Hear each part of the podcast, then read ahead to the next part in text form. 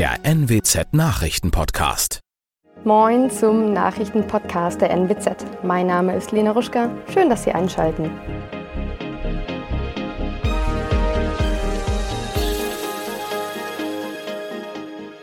Und das sind unsere regionalen Themen. Urteil im Prozess um Misshandlung einer 20-Jährigen in Elsfleth.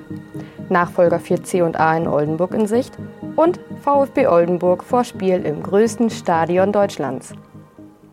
Im Prozess um die grauenvolle Misshandlung einer 20-Jährigen in Elsfleth ist der 29-jährige Angeklagte am Mittwoch zu 6 Jahren Gefängnis verurteilt worden. Im vergangenen Oktober hat der 29-jährige Elsflether eine 20-jährige Bekannte über 14 Stunden lang gefesselt und mehrfach vergewaltigt. Die erste große Strafkammer des Oldenburger Landgerichtes sprach den Peiniger der jungen Frau der besonders schweren Vergewaltigung, der Körperverletzung und der Freiheitsberaubung schuldig. Das Opfer sei einer Einladung des Mannes gefolgt. Entwickelt haben sich die Taten des Mannes jedoch nicht. Den Feststellungen zufolge hatte der Angeklagte auf die Frau sofort eingeschlagen, als sie die Wohnung betrat.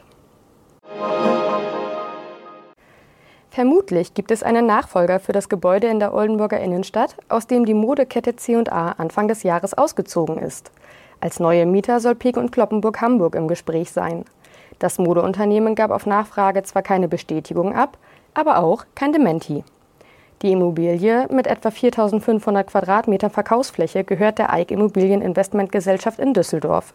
Sprecherin Irene Gahn hatte bereits im Januar konkrete Verhandlungen zur C&A-Nachfolge bestätigt. Einmal im größten Stadion Deutschlands spielen, dem Signal Iduna Park in Dortmund. Das ist wohl der größte Traum vieler Fußballer. Dieser Traum könnte bald für die Spieler des VfB Oldenburg in Erfüllung gehen. Und das alles nur, da der baldige Gegner Dortmund 2 ein kleines Stadionproblem hat. Das Stadion, in dem die Zweitvertretung des BVB in der Regel seine Heimspiele in der dritten Liga austrägt, wird seit diesem Sommer saniert. Man gehe davon aus, dass der BVB seine Heimspiele dort frühestens im Oktober wieder austragen kann. Die Oldenburger gastieren jedoch bereits im September in Dortmund. Nun plant der BVB, dass auch Dortmund 2 ihre Heimspiele bis zum Ende der sich verzögernden Arbeiten eben im größten Fußballstadion Deutschlands austragen soll.